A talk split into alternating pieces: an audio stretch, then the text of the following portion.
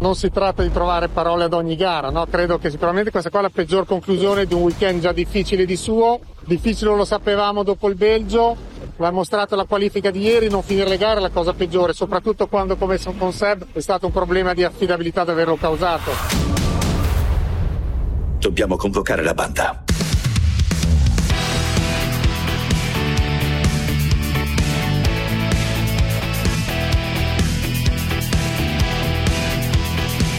Tutti convocati di Giovanni Capuano e Pierluigi Pardo.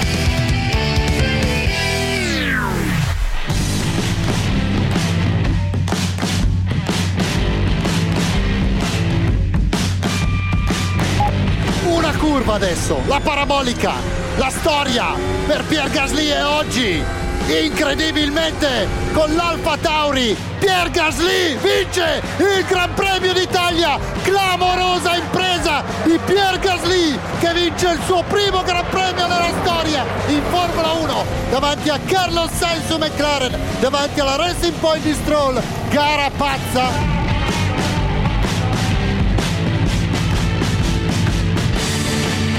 Sì, sicuramente l'Olanda è al nostro livello, a livello della Germania e dell'Inghilterra, quindi sicuramente sarà una partita differente. L'unico rammarico è che arrivi in questo momento dove sicuramente le, insomma, i ragazzi non sono al 100%, eh, però va bene anche incontrarla adesso.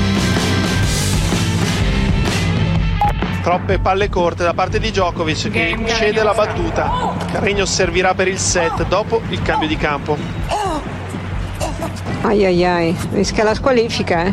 Non respira. Io non mi sono accorta, ha tirato una pallata. Eh sì, ha tirato una pallata. Norma di regolamento rischia davvero di essere squalificato per questa partita. Sarebbe clamoroso. Problemi ai freni. Problemi ai fermi, problemi, problemi, problemi.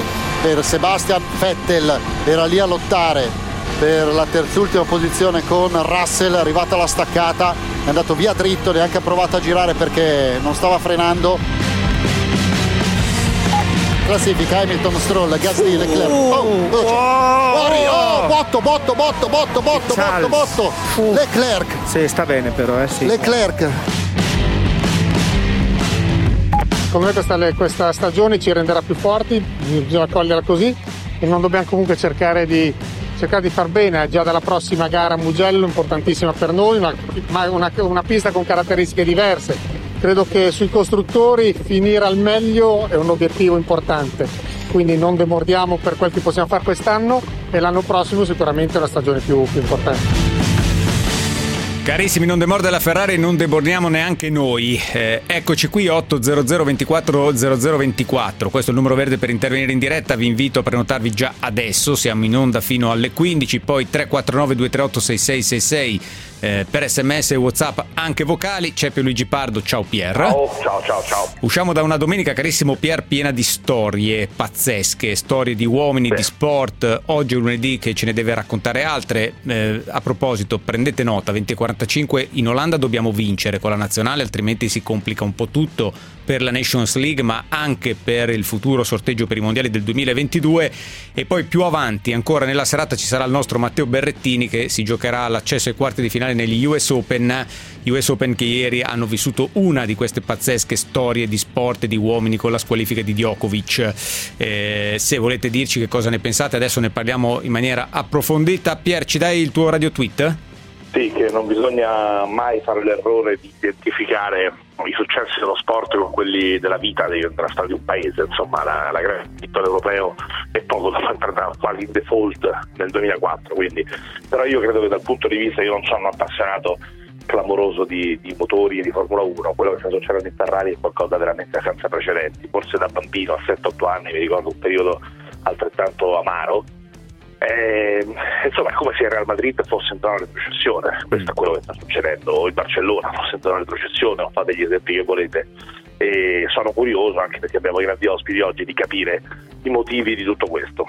Mm. Allora, guarda, giro la tua curiosità e la tua domanda, che poi è la domanda dei milioni di tifosi e appassionati che osservano eh, senza capire. La giro direttamente a Giancarlo Minardi. Ciao Giancarlo, buon pomeriggo. Ciao, buon pomeriggio a tutti voi. Co- co- cosa succede in Ferrari? Vabbè, non diciamo d'altro. credo credo che ci sia un po' di confusione, bisogna rimettere a posto tutti i tasselli, bisogna fare un atto di umiltà, dimenticarsi di aver avuto un passato storico con sette titoli mondiali costruttori e cinque piloti di seguito e, e andare a trovare dove sono le problematiche. Io mi rifiuto di pensare che la Ferrari sia quella che abbiamo visto in questi ultimi due Gran Premi e che non ci siano le persone, se, non, se si fa un po' di chiarezza, che siano in grado, non dico di battere la Mercedes che eh, anche ieri ha dato, al di là degli errori di strategia, una dimostrazione di forza incredibile negli ultimi 25 giri di Hamilton, ma di combattere con le, con le squadre che ieri comunque hanno anche vinto o fatto il podio e quindi le squadre di Serie B. Mm. Eh, purtroppo io non ce l'ho la soluzione, se avessi avrei fatto bingo, penso comunque non sono in grado Avresti telefonato a Binotto? Beh, certamente ah. sì, ma non, non, ce l'ho la soluzione, purtroppo non ce l'ho. Mi auguro che ce l'abbiano loro, loro sanno dove andare a mettere le mani, loro sanno dove hanno sbagliato e, e, e devono mettersi lì rimboccarsi le maniche, eh, sapendo, e tutti lo devono sapere, che uscire da questa situazione ci vuole tanto tempo. Abbiamo visto eh, squadre vincere dei mondiali per andare in crisi, vedi McLaren, vedi Williams, e stanno rialzando un momentino la testa dopo anni di, di, di difficoltà. Per mm. cui eh, dopo la buffata è venuta da Red Bull, poi dopo la Red Bull una grandissima Mercedes, ribadisco, ieri gli ultimi 25 giri Hamilton ha dato due secondi al giro ai migliori giri degli altri. Quindi sì, solo che non è bastato, hanno... certo. Sì, ma non è bastato, ma da ultimo è mm. arrivato mm. a settimo e, e, ha dimostrato che nelle altre gare girano in scioltezza, girano con un margine incredibile che in qualsiasi momento se scatenano la loro forza ritengo in questo momento che siano imbattibili. Guarda, io non vorrei essere ingeneroso, ma, ma, ieri nella seconda parte della gara, eravamo qui in redazione a guardarla anche con Carlo Genta, a un certo punto mi è venuto da dire, è una gara di Formula 2 con dentro uno che corre in Formula 1, che era Hamilton, però partiva ad handicap e quindi si è capito in fretta che non avrebbe potuto poi vincerla. Certo. Eh, quella gara, questo poi ha raccontato una storia meravigliosa di cui adesso parliamo con Giancarlo Minardi per mille motivi. Però fammi fare l'ultima domanda, Pier, a Minardi, e cioè dentro questo, questa lunga traversata nel nel deserto che attende la Ferrari prima di tornare competitiva, serve anche cambiare il manico? Perché Camilleri, amministratore delegato, ha detto eh, uno dei problemi è stato il troppo ricambio, dando per scontato che da qui in poi si va avanti così. Ma certamente eh, in altre occasioni sono stati molto precipitosi e un po' faciloni, visto che poi chi è stato epurato è andato a fare grande e vincere la Mercedes. Quindi io direi che prima di arrivare a delle epurazioni o è indubbio che ci vuole degli innesti di, di forze nuove con certe competenze e conoscenza di certa tecnologia, però prima di fare eh, dei libri nuovi io andrei piano. Ribadisco, mm. secondo me ognuno di loro si deve dimenticare che ha una camicia rossa e che questo delle volte è deviante, mettersi attorno a un tavolo, ognuno mettere sul tavolo i propri errori e non avere paura che la sedia scappi da, da di dietro e, e, e, solo così secondo me si può venirne fuori, poi bisogna ricostruire un, un organigramma più vincente, questo è fuori discussione. Mm. Sì, è molto italiano, no, Pier, l'idea che, e la volontà, l'idea insomma che si debba partire dalle teste che rotolano. Sì, è molto italiano assolutamente, anche se qui la crisi è talmente profonda che è un pensiero che forse anche in altri paesi, in altri continenti, di fronte a un, a un simile mm, fallimento avrebbero. avrebbero. in testa.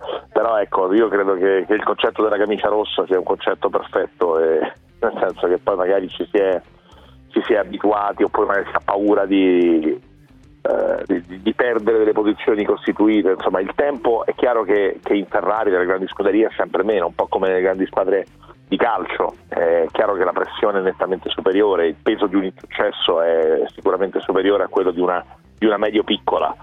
Però a questo punto, visto come si è messa la stagione, questo tempo almeno de- credo debba essere utilizzato per lavorare per un, per un 2021 di, di, di riscossa. Qui il problema o, è che. O almeno 2022, eh, da, da, quello insomma, che eh, abbiamo esatto, imparato sì, certo, a capire in questi mesi. Tempi, eh, certo, eh. tempi tec- ecco, questa è infatti una domanda interessante. Cioè, eh, non, non, sbagliando più una mossa da adesso, quando è che possiamo ripensare a una Ferrari competitiva per quelli che sono i tempi della Formula 1?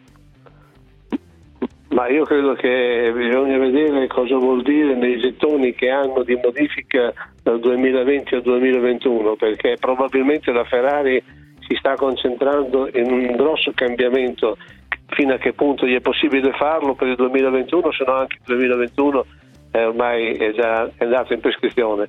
Il 2022 c'è un regolamento nuovo, c'è delle interpretazioni nuove, eh, indubbiamente si riparte con un computer spento o tecnigrafo bianco e bisogna rifare un libro nuovo, potrebbe riaprirsi un nuovo ciclo, auguriamoci che questo ciclo si chiami Ferrari. Mm. Io non sottovaluterei se rimangono nel gruppo la Mercedes perché in questo momento c'è un'organizzazione all'interno della fabbrica che è invidiabile, almeno da quello che si percepisce guardando dall'esterno, per cui è pericoloso quando si, quando si innescono questi, questi, questi, gruppi, è difficile smantellarli anche perché è difficile, eh, oggi è difficile portare gente nuova in Ferrari, una volta era il sogno e l'ambizione di tutti arrivare in Ferrari, oggi lo è un po' meno mm. e quindi non è così facile come per esempio è successo negli anni di Schumacher quando l'avvocato Montezemolo è riuscito a portare a casa praticamente una Benetton vincente in gruppo, ecco, oggi è più difficile fare questo, quindi bisogna mettere serenità e tranquillità all'interno della squadra per poi iniziare quella scalata che col tempo ti permette di tornare al top. Ferrari, la Ferrari ha un potenziale incredibile, quindi non credo che, non sia, che sia, impossibile. Mm. Intanto eh, la domenica di Monza ci ha regalato anche una meravigliosa domenica tutta italiana perché poi giustamente noi ci concentriamo sul disastro della Ferrari. Ma infatti è un orgoglio, eh. un orgoglio enorme e, ed è un orgoglio che secondo me ci deve ci dare Ci sono anche... stati caroselli a Faenza, eh? questo riportano le agenzie. Sì, sì, è vero. Eh, Giancarlo, che effetto ti ha fatto quell'ino italiano che suonava ieri sul podio di Monza? Poi c'è la, quell'altra scena bellissima, quella di Gasly, che alla fine si è seduto lì e non voleva andare via, perché ha capito insomma, che stava vivendo un momento irripetibile. Ma eh, io non so se sia irripetibile, certamente ha fatto un, un, un, ha rivisto tutta la sua vita di questi ultimi due anni, dove è passato dalle stelle alle stalle e è ritornato alle stelle. Quindi eh, un Gasly che ha dimostrato di avere un carattere e la tempra per diventare un, un grande pilota, non so grande quanto, ma si è messo alle spalle e non è da tutti eh, ricominciare, rimboccarsi le maniche dopo una bocciatura come aveva avuto forse anche un po' prematura lo scorso anno. Quindi eh, probabilmente è riseduto, ha, ha fatto una revisione di tutto quello che è stato il suo percorso e devo dire che anche ieri, al di là delle scelte eh, azzeccate del team, della fortuna degli errori che ha fatto la Mercedes, che non è che sbagli spesso, mm. ha, ci, fatto una gara fantastica eh. e ha gestito da grande campione la rimonta di Sainz, che anche questo non è facile da fare in una, in una Monza soprattutto, quindi eh, è stato bellissimo, è stato bellissimo mm. La partenza con le frecce tricolori e l'arrivo con l'inno nazionale ed è una squadra di Faenza. Eh, ti, ti, ha un po' emozionato, sì. Ma indubbiamente ho sudato parecchio gli ultimi giri perché eh, valutavo, guardavo i tempi nei, nei, nelle varie fasi T1, T2, T3, vedevo dove guadagnava Sainz e dove riguadagnava lui, insomma è stato come vivere mm. su un muletto di un box, una gara molto intensa e con un obiettivo eh, che come hai detto tu non è facile da ripetere e per cui farselo scappare sarebbe stato un peccato. Mm, mm, mm. Sai Pier che ha anche spento il cellulare a un certo punto Giancarlo Minardi, eh, perché l'abbiamo no, cercato subito dopo la gara, poi lo, Cortese lo ci ha riscritto e ha detto fa- facciamo, però a quel punto insomma no, abbiamo preso più, appuntamento più, per oggi. Più, più, che spento non riuscivo a, a, finire, a finire, la telefonata. è stato, è stata no. una sorpresa grande questa mm. per me. È stata una sorpresa ed è nel solco secondo me proprio del senso dello sport, nel senso che poi lo sport è uno di quei settori della vita dove alla fine il merito eh, prevale su tutto, dove si parte sempre da 0 a 0, dove eh, l'esempio di ieri è clamoroso, no? anche con il paradosso doloroso della Ferrari messa così male, però questa cosa ci fa capire per l'ennesima volta la bellezza dello sport. Lo sport sì, tu, puoi sì. essere, tu puoi essere, no? cioè, eh, un signor nessuno o, un, o, il re del mondo, ma si parte sempre da 0 a 0. Questo è un lavoro questo costruito questo negli anni attraverso il lavoro, attraverso l'impegno, quindi eh, insomma è, è, bellissimo, è bellissimo da un certo punto di vista, anche se poi ovviamente da italiani eh, la Ferrari così in basso ci fa male, mm. però è un orgoglio enorme ed è la dimostrazione del fatto che si può fare, si è, fa con il lavoro. È crudelmente bello. Eh, questa, questa domenica sì, è stata crudelmente sì. bella in, in, queste due facce tutte, tutte, italiane e in queste storie che adesso andiamo avanti a raccontare. Ora fammi salutare Giancarlo Minardi, grazie Giancarlo, alla prossima. Ciao, grazie a voi, un abbraccio. E, e adesso restiamo dentro la testa dei, dei personaggi di ieri.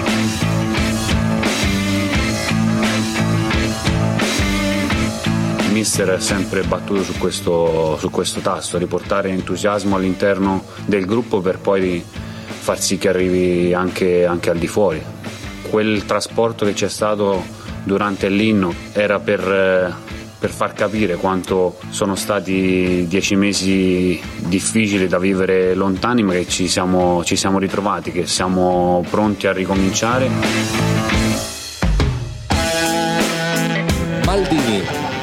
Scambia con il brasiliano. Doppio scambio, Maldini destro bravo, in porta! Bravo! Torna in vantaggio Milan con una perla di Daniel Maldini, 2 a 1.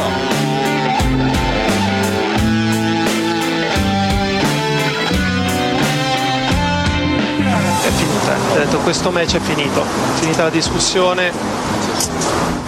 Djokovic stringe la mano a Carregno, è successo qualcosa di incredibile, Djokovic ha commesso un errore enorme, esce così dallo US Open, immagino che imparerà da questo gesto, quando lo rivedrà si renderà conto dell'errore che ha commesso.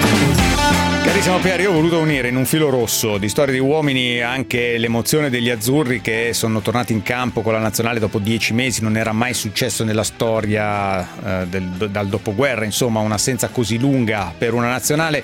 Daniel Maldini, che ha fatto il suo primo gol a San Siro sotto gli occhi di papà e mamma e, e, poi quello che ci ha fatto vedere ieri sera Djokovic ho convocato un grande milanista e un grande soprattutto appassionato conoscitore di tennis come Paolo Bertolucci ciao Paolo Buongiorno, buongiorno, a tutti. Per aiutarci a seguire questo filo rosso, intanto ci dici che cosa passa per la testa di un fuoriclasse come Djokovic eh, nel fare quello che ha fatto ieri? Ma sai, è un gesto, come dire, un gesto di stizza che viene eh, viene fatto decine e decine di volte insomma, nell'arco dell'anno e abitualmente si, si, la palla poi finisce con non succede nulla. di fondo, eh. non succede nulla. Qui la iella pazzesca eh, che ha colpito il giudice di linea che quindi eh, poi la squalifica era ovvia, insomma ho letto delle robe veramente allucinanti perché sai in Italia c'è il proibito e c'è il severamente proibito mm. che non capisco poi cosa cambia, se una cosa è proibita perché deve essere severamente cioè, per qualcuno si poteva passare sopra alla questione della pallata eh, al giudice certo, di sedia, questo... è una regola tu passi sopra, cioè eh strisci pedonali, lo metti sotto, dici vabbè ma non l'ho fatto apposta e quindi allora che problema c'è? Qui c'è da evitare le difese a spalla tratta e gli inutili crocifissioni. L'ha detto lui, ho sbagliato, chiedo scusa, basta, è finito. Ha perso, eh, vabbè, al di là del, dell'aspetto puramente economico, ha perso proprio come immagine a livello mondiale, ha perso tantissimo, ha perso una grandissima possibilità di avvicinarsi ancora di più come vittorie slam a Nadal e, e a Federer. Eh, quindi credo che, che, lui per primo poi alla fine è veramente, era, era disperato, mm. disperato chissà di aver commesso una sciocchezza, sciocchezza che è stata come dire, amplificata dalla iella micidiale perché se ci provi un miliardo di sì, volte non la riprendi più. nella ah. gola non la prendi più. detto questo molto presente, pericoloso eh, molto pericoloso quello che è successo. qualcuno ha anche detto sì ma non era così veloce. Eh. al di là del fatto che una palla scagliata in quella maniera minimo va a tra 80 e 100 km orari. Se ti prende nell'occhio mm è un proiettile. perdi la vista. Mm. Su questo c'è poco, poco ma sicuro. E poi è talmente evidente, se tu colpisci volontariamente o involontariamente non cambia niente, assolutamente, un giudice di linea, finita la partita, cioè non, non c'è discussione. No, sì. Fino delle discussioni, apprezzabile secondo me il, eh, le scuse perché appunto considerando eh beh, che certo. c'è, una for- c'è, una forte componente di sfiga per aver accettato eh, questo destino che è beffardo. Poi anche alla luce ovviamente... A me ha colpito per la serenità torneo, della no? chiacchierata in mezzo al campo. Io ho provato a immaginarmi la protesta, adesso non per parlare male del calcio, che voglio dire, però immagini la protesta per un'espulsione in campo, immaginati, basta che ripercorri un qualunque eh, episodio che ti è capitato. Ieri Djokovic ha parlato 10 minuti come se Sì, fosse al bar con due che lo stavano buttando fuori. Sì, sì. Ecco, le lacrime No, ma occhi. sicuramente, ma sicuramente, guarda, io eh, quella cosa lì mi è piaciuta, devo dirti, con l'atteggiamento dopo mi è piaciuto e, e mi ha fatto anche, adesso uso una parola forte, quasi tenerezza, perché appunto la componente di, di sfiga c'è stata e stiamo parlando di un, di un atleta straordinario che in questo, in questo US Open avrebbe potuto fare, penso, poi Paolo ce lo confermerà, più o meno quello che voleva. Ma voglio chiederti, eh, ultimamente è un po' sfigato, cioè c'è un lato oscuro, eh, nel senso che c'è- comunque mh, mi sembra che Djokovic abbia inanellato una serie di, penso anche a tutto il discorso del Covid, una serie di, di situazioni più o meno casuali opp- oppure più o meno dovute a delle sue colpe e vorrei capire insomma se, eh, qu- quanta parte di colpa c'è e quanta parte invece semplicemente di fatalità e magari di etichetta che pian piano si sta costruendo non più positiva come qualche tempo fa. Ma c'è un fatto, senza Nadal e senza Federer, come dire, tutti i riflettori sono puntati sul numero uno del mondo che è Djokovic e su questo non ci piove.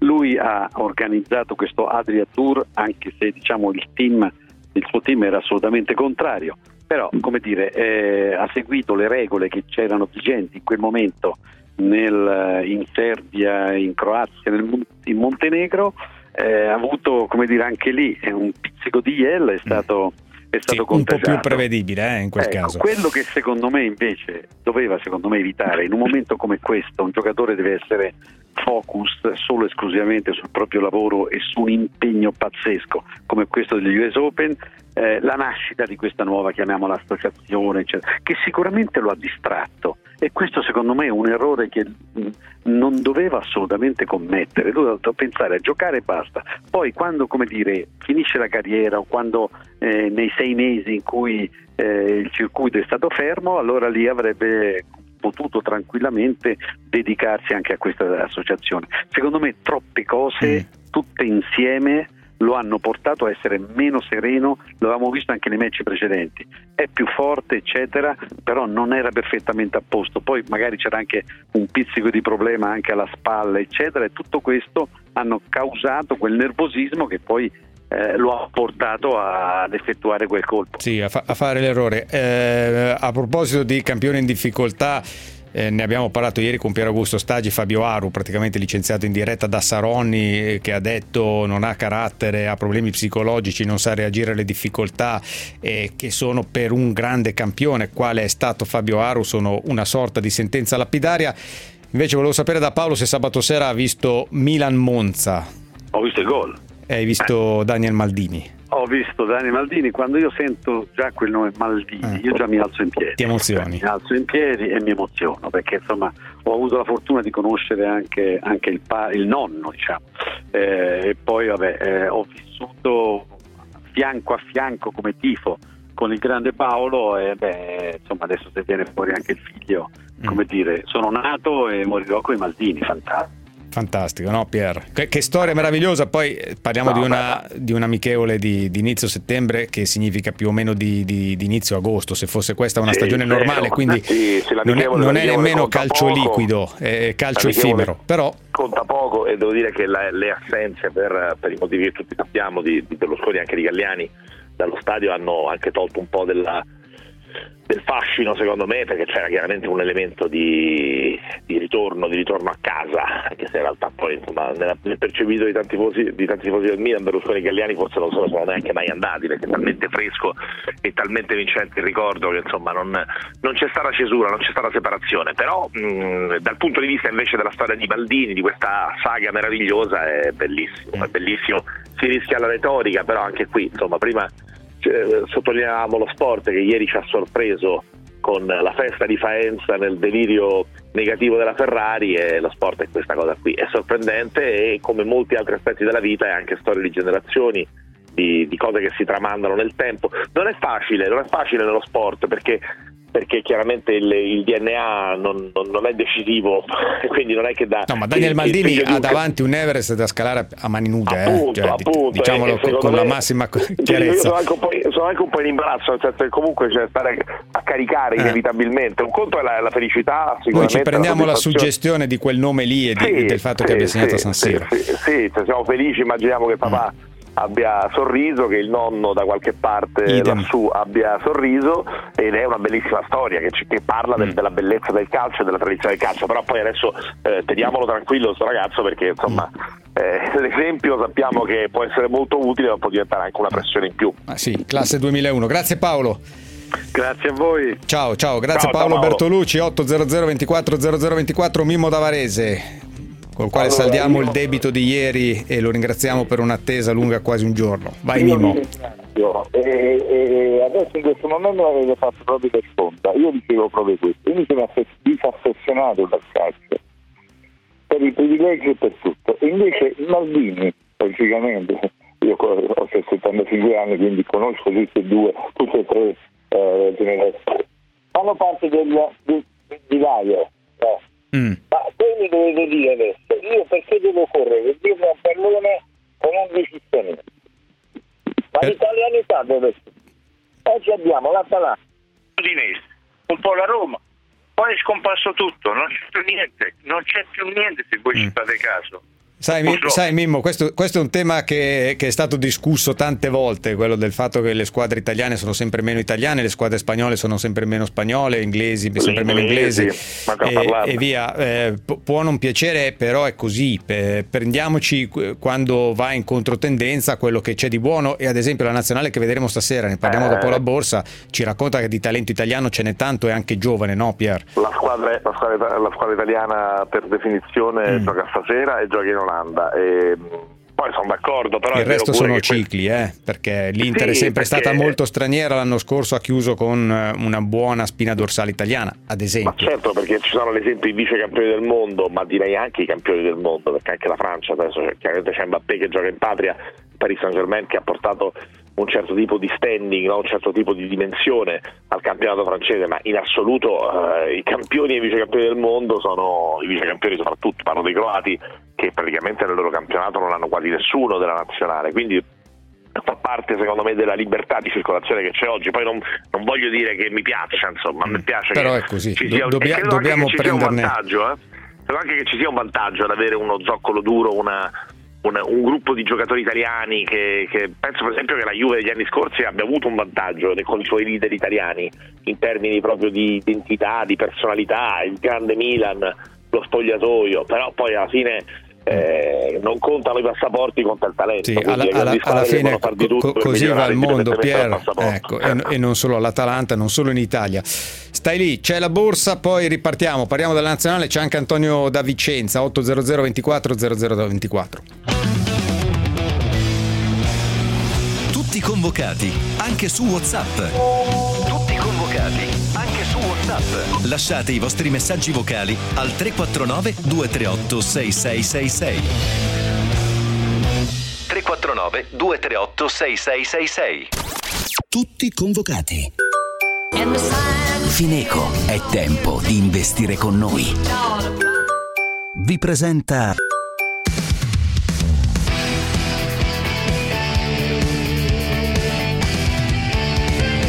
Tutti convocati.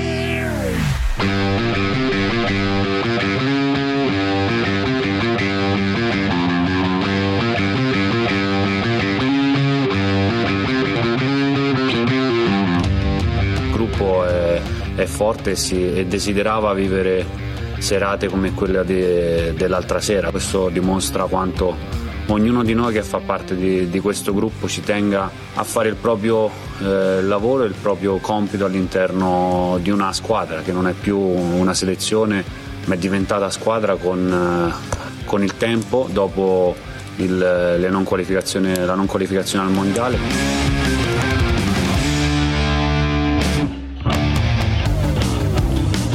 Chiaro che quando si affronta una squadra che aspetta tutta una propria metà campo e difende, gioca in contropiede, soprattutto in una situazione come questa dove poi durante la partita, durante la, la fatica che si fa c'è, poca, c'è, insomma, c'è meno lucidità, è chiaro che ci può essere un po' più di difficoltà in una partita un po' più aperta dove affronti una squadra che gioca, è chiaro che puoi correre più rischi, però puoi anche avere più possibilità.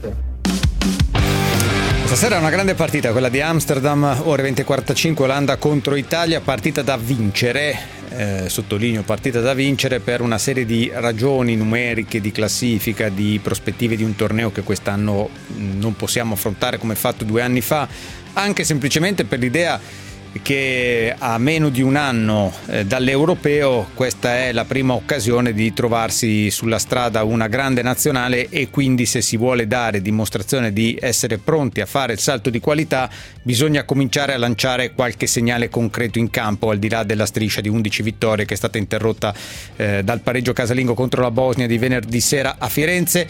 Carissimo Pier, saluto Alessandro Bocci, inviato del Corriere della Sera. Ciao Alessandro. Ciao, buon pomeriggio a tutti. Si, si, si vive o no ad Amsterdam questa idea che questa sera sia una partita seria, vera?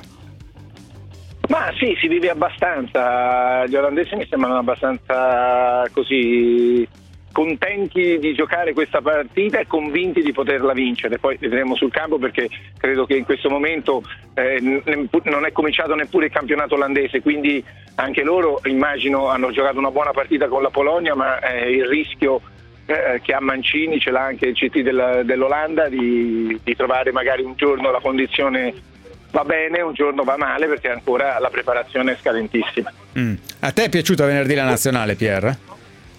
Beh, non particolarmente, io credo però che, che oggi, oggi secondo me è il test perfetto, perché oggi è un'occasione per, um, per, dimostrare, per dimostrare, che c'è un percorso che, che sta continuando. Hai detto bene tu, insomma questa competizione va affrontata con maggiore focus rispetto a quello che è successo due anni fa, anche se alla fine il poco focus di due anni fa era stato, ce lo ricordiamo, utile a costruire i successi immediatamente successivi. Ho in mente proprio i frame della partita contro la Polonia del ritorno, quella in Polonia dove improvvisamente come in un tappo di champagne la squadra si liberò e si cominciò a vedere veramente il lavoro di Mancini. Quindi io penso che oggi, non lo so, io mi aspetto, mi aspetto una buona prestazione, mi aspetto una un passo avanti significativo rispetto alla partita di tre giorni fa, forse un po' irrazionale come punto di vista, non lo so.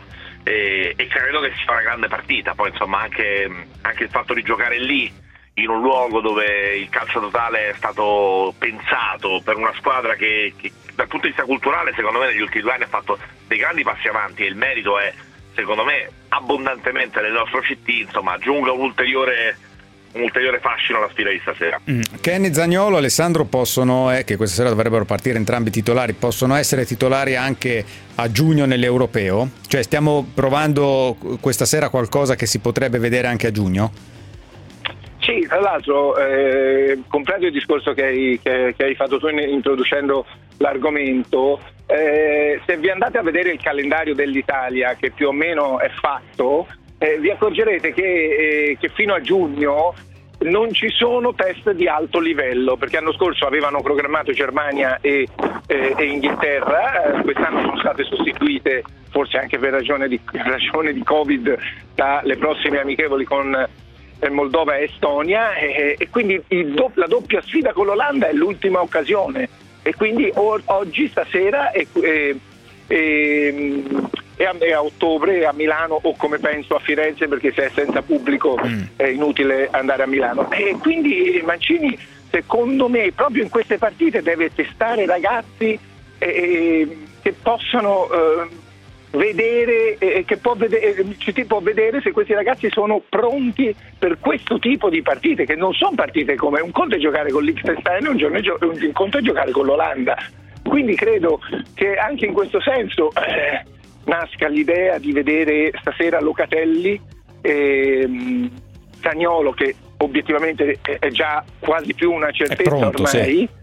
Esatto, e forse anche Ken. Ken ancora, bisogna riconoscere che almeno secondo i test di questa mattina è ancora in dubbio. Credo che ci siano ormai solo più due dubbi di formazione, che sono il terzino destro fra Di Lorenzo e D'Ambrosio e, e diciamo il terzo a sinistra nel tridente che è appunto tra Ken e, e, e, Insigne ma se giocasse Insigne sicuramente Ken entrerà e quindi mm. per Ken che ha passato una stagione terribile l'anno scorso eh, quasi sulle orme di Balotelli è l'occasione di di riscattarsi. Aggiungo un particolare, se vi ricordate bene, Zagnolo e Ken sono stati quelli che hanno affossato in parte più con i loro comportamenti oltre che con le, loro pessime prestazioni l'Under 21 all'Europeo di un anno fa. Oggi potrebbero diciamo vendicarsi, ri- eh, Riscattarsi, riscattarsi più che vendicarsi, è giusto? Riscattarsi giocando una, una grande partita con l'Italia. Mm. E poi resteremo sempre appesi, credo, da qui a giugno al, al dualismo, al ballottaggio tra Belotti e Immobile, con l'idea che andremo all'Europeo senza un grande numero 9. Poi in realtà Immobile ha vinto la scarpa d'oro, eh, non un Sì, secolo fa, ma un mese po' fa, eh, però è un paradosso. è un po' un paradosso perché, perché veramente Immobile, se guardiamo i numeri, ma non solo di questa stagione, se guardiamo i numeri degli ultimi quattro anni della Lazio, Mm. Non ha niente da, invi- da invidiare a Però nessuno. è vero pure, è vero pure che no, i gol si contano, non si contano, ma si pesano, un po' come i voti delle, delle elezioni.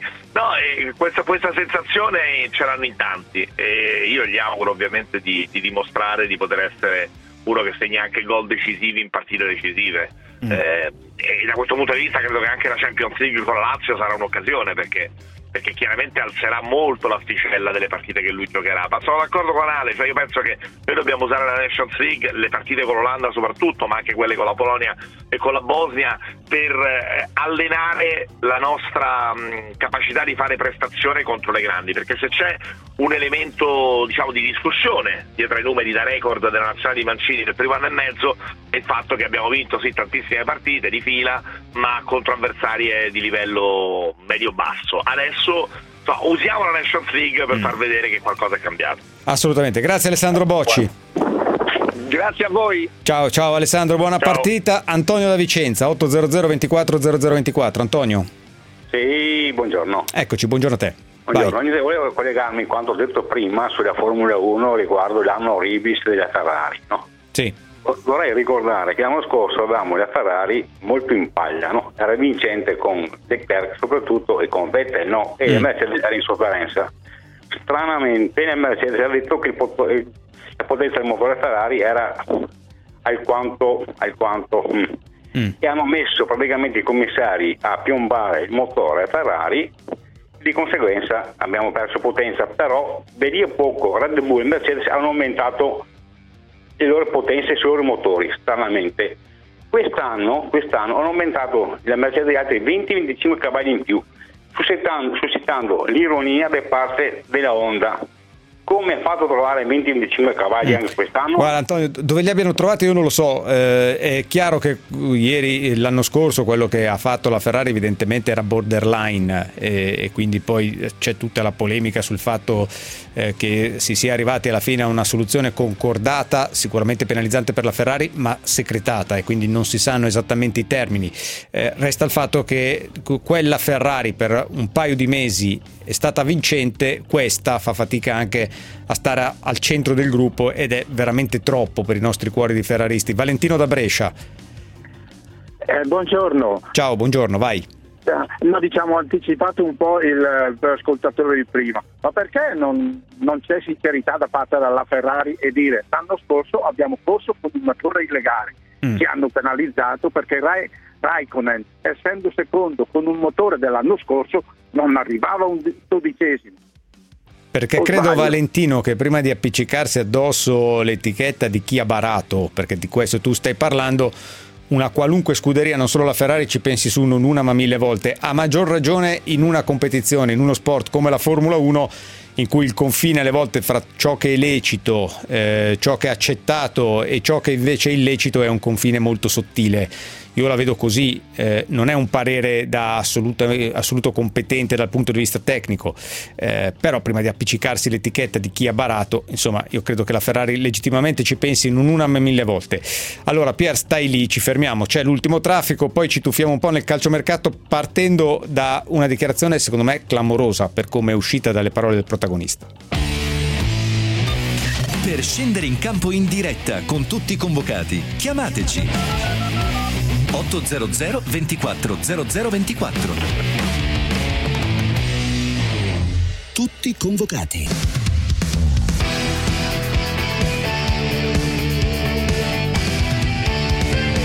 Tutti convocati.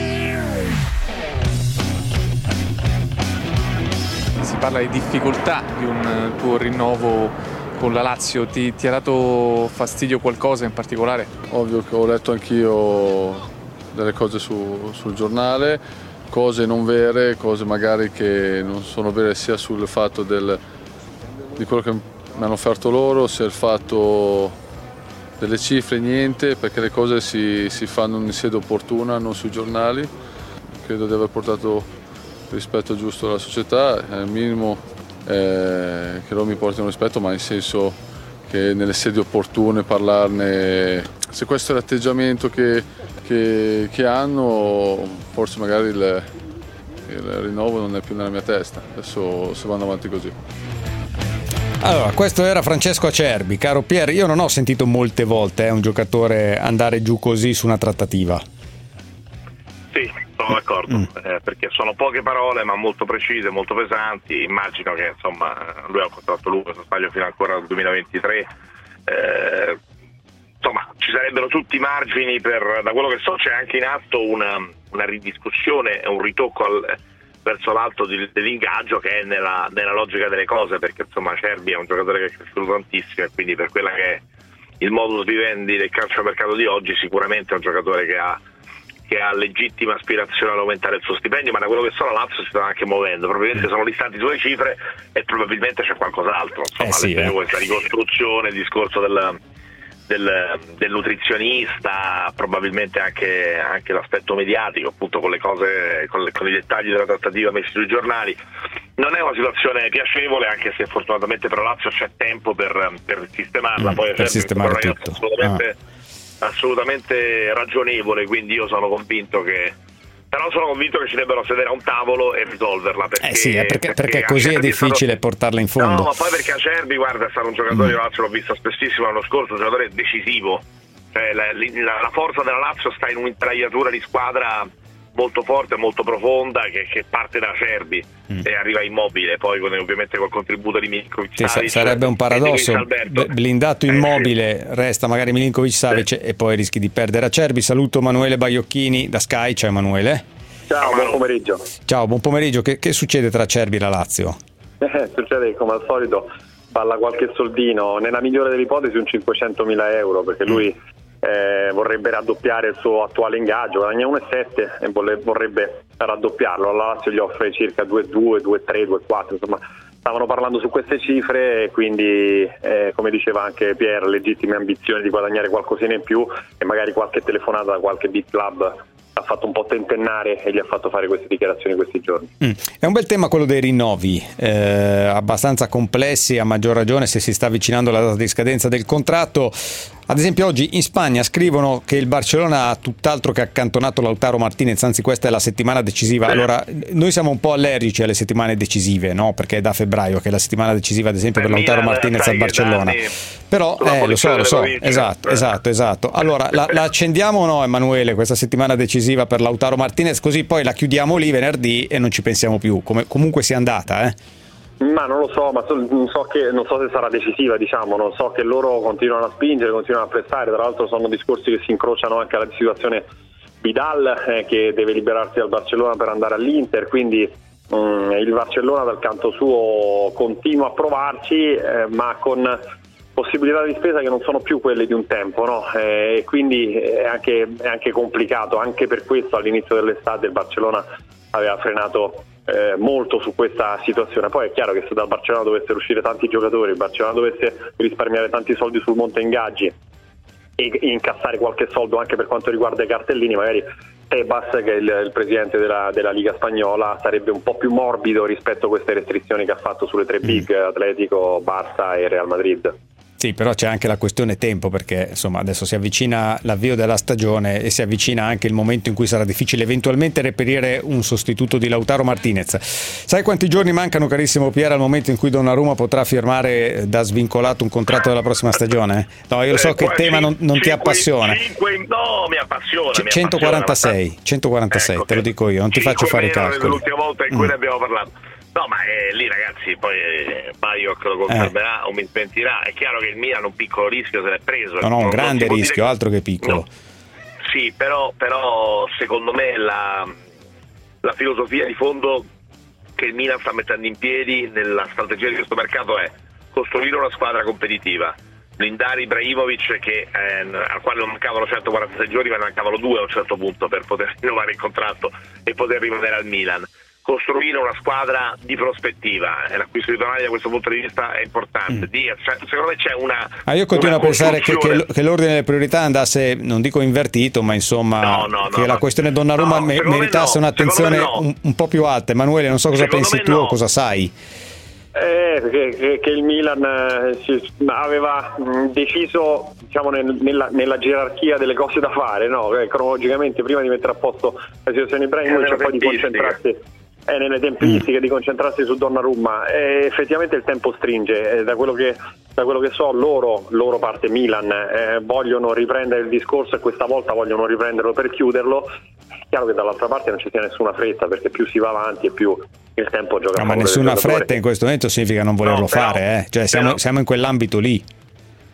Siamo in quell'ambito lì ed è chiaro. Perché ne- nessuna fretta si può fare a due o tre anni dalla scadenza. A Cerbi può non aver fretta, o la Lazio, per intenderci.